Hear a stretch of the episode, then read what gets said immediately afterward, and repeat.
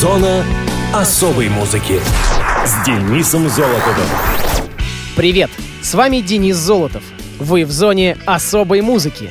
Давайте обратим внимание на некоторые даты и события второй недели октября в разные годы. Муз-события.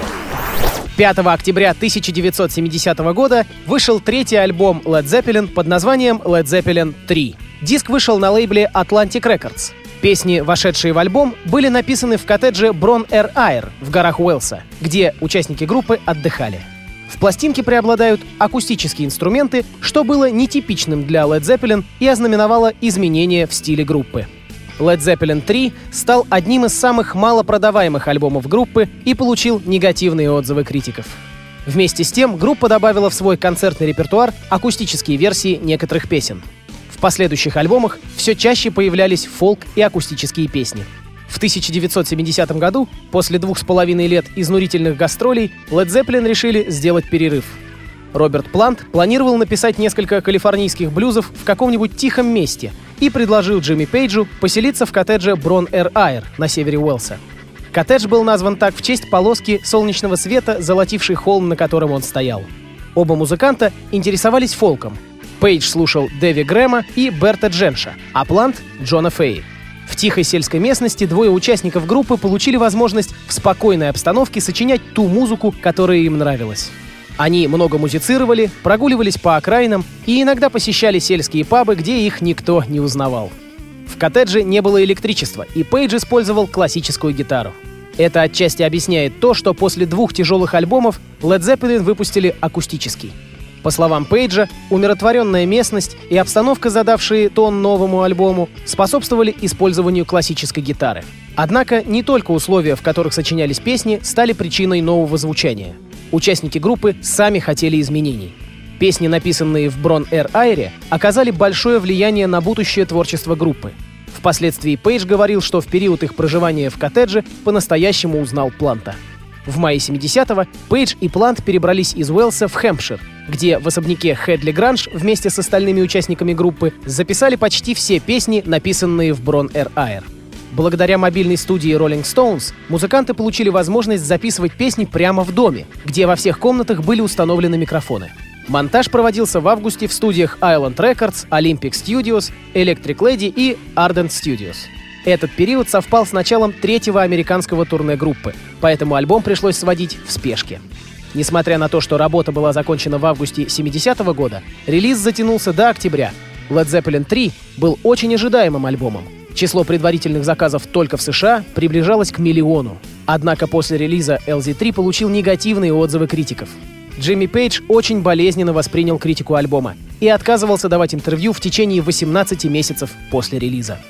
Более поздние отзывы в основном были положительными, и таким образом LZ3 неоднократно входил в списки лучших альбомов, составленных разными критиками. Журнал Classic Rock в 2006 году составил список 100 величайших британских роковых альбомов, в котором LZ3 занял 31 место.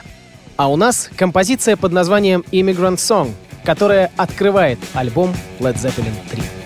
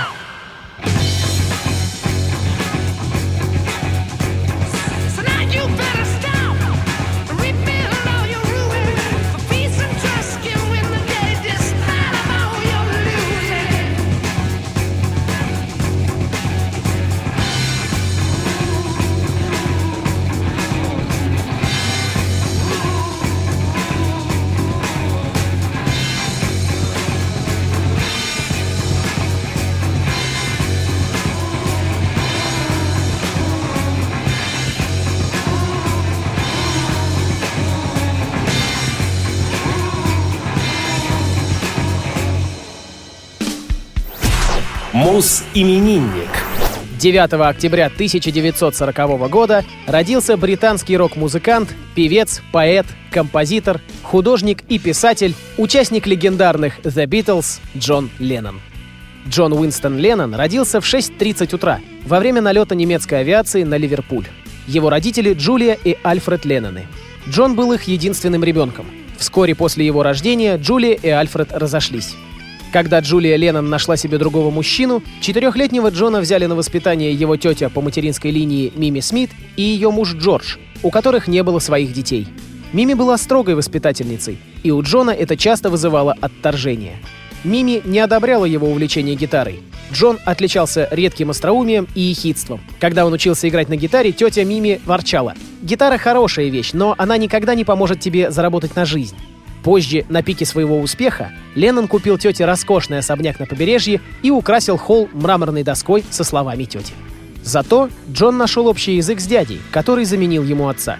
Однако в 55-м Джордж умер, и тогда Джон сблизился со своей матерью Джулией, которая жила со своим вторым мужем и двумя детьми от него. Леннон не переносил рутину школьной жизни, поэтому, несмотря на острый ум, из категории лучших учеников скатился в самые худшие – при этом в школе ему удалось раскрыть свои творческие способности. Он пел в хоре и издавал рукописный журнал, который сам иллюстрировал. Его любимыми книгами в то время были «Алиса в стране чудес» Льюиса Кэрролла и «Ветер вывах» Кеннета Грэма. В 1952 Леннон оказался в средней школе Куори Бэнк. В учебе он и здесь не добился особых успехов, быстро оказавшись в классе С для самых отстающих учеников. Джон регулярно нарушал дисциплину и рисовал карикатуры на преподавателей. В середине 50-х, после выхода песни Билла Хейли «Rock Around the Clock», в Ливерпуле началось увлечение рок-н-роллом. Окончательно эта музыка завоевала популярность после появления в США Элвиса Пресли. Новое увлечение не прошло мимо Леннона. И в 1956 году он вместе со своими школьными друзьями основал группу The Quarrymen, названную в честь школы, в которой они все учились. Сам Леннон играл в Quarrymen на гитаре.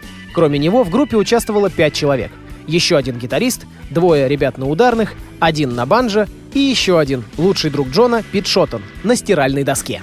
6 июля 1957-го Леннон познакомился с Полом Маккартни и принял его в Quarrymen.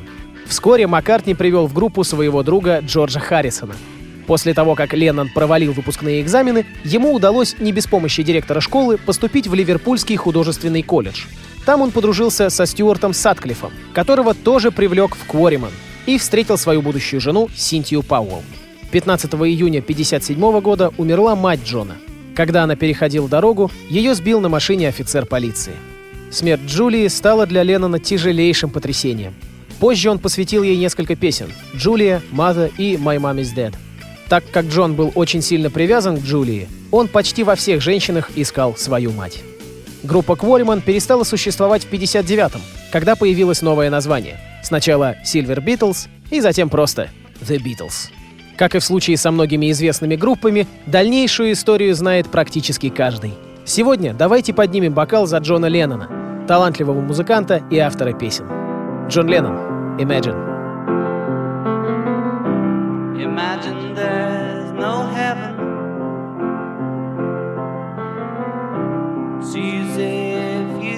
try.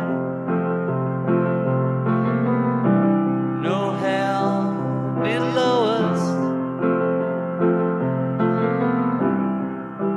above us only sky.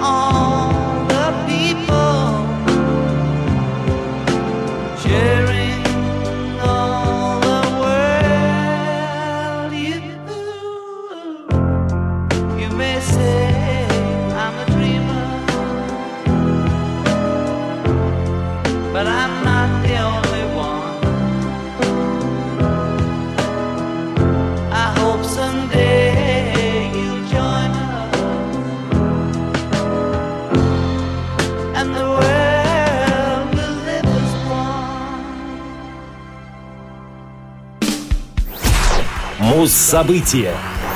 10 октября 1970 года второй студийный альбом британской рок-группы Black Sabbath «Paranoid» поднялся на вершину UK Albums Chart, вытеснив с первого места «Bridge Over Troubled Water» Саймона и Гарфанкла.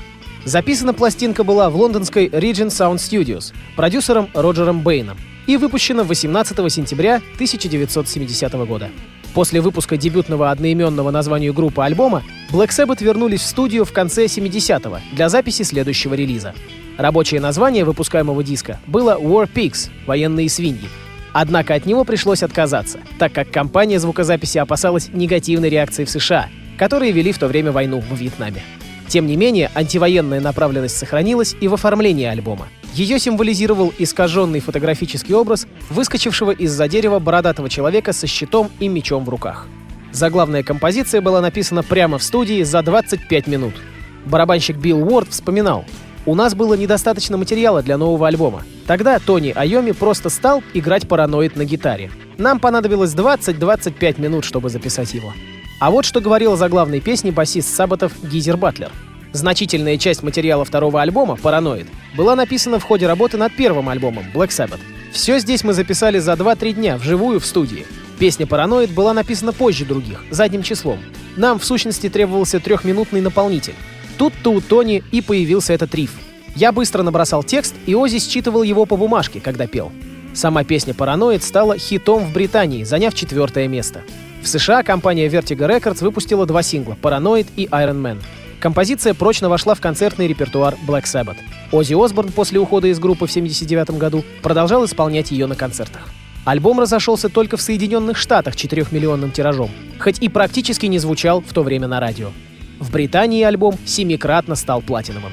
В целом, как отмечали критики, второй альбом отличался от первого более заостренным звучанием, сравнительно компактными аранжировками и меньшим количеством продолжительных импровизаций. Первоначальная реакция прессы на него, как и на все ранние релизы группы, была в основном негативной. В ретроспективе же альбом стал считаться классическим в своем жанре. В июле 2015 года музыкальный блог Dangerous Minds опубликовал статью под заголовком «Украли ли Black Sabbath открывающий риф из Paranoid?». В статье была приведена запись песни «Get Down» гаражной группы Half-Life из Сагина, штат Мичиган. Было отмечено большое сходство между ней и Paranoid. Эта песня была записана 27 июня 69-го, то есть за год до записи «Параноид». И хотя и сам автор, и другие издания считают маловероятным, что Айоми мог слышать эту песню, они признают, что сходство между ними жуткое. В эфире звучит заглавная песня со второго альбома Black Sabbath «Параноид». Зона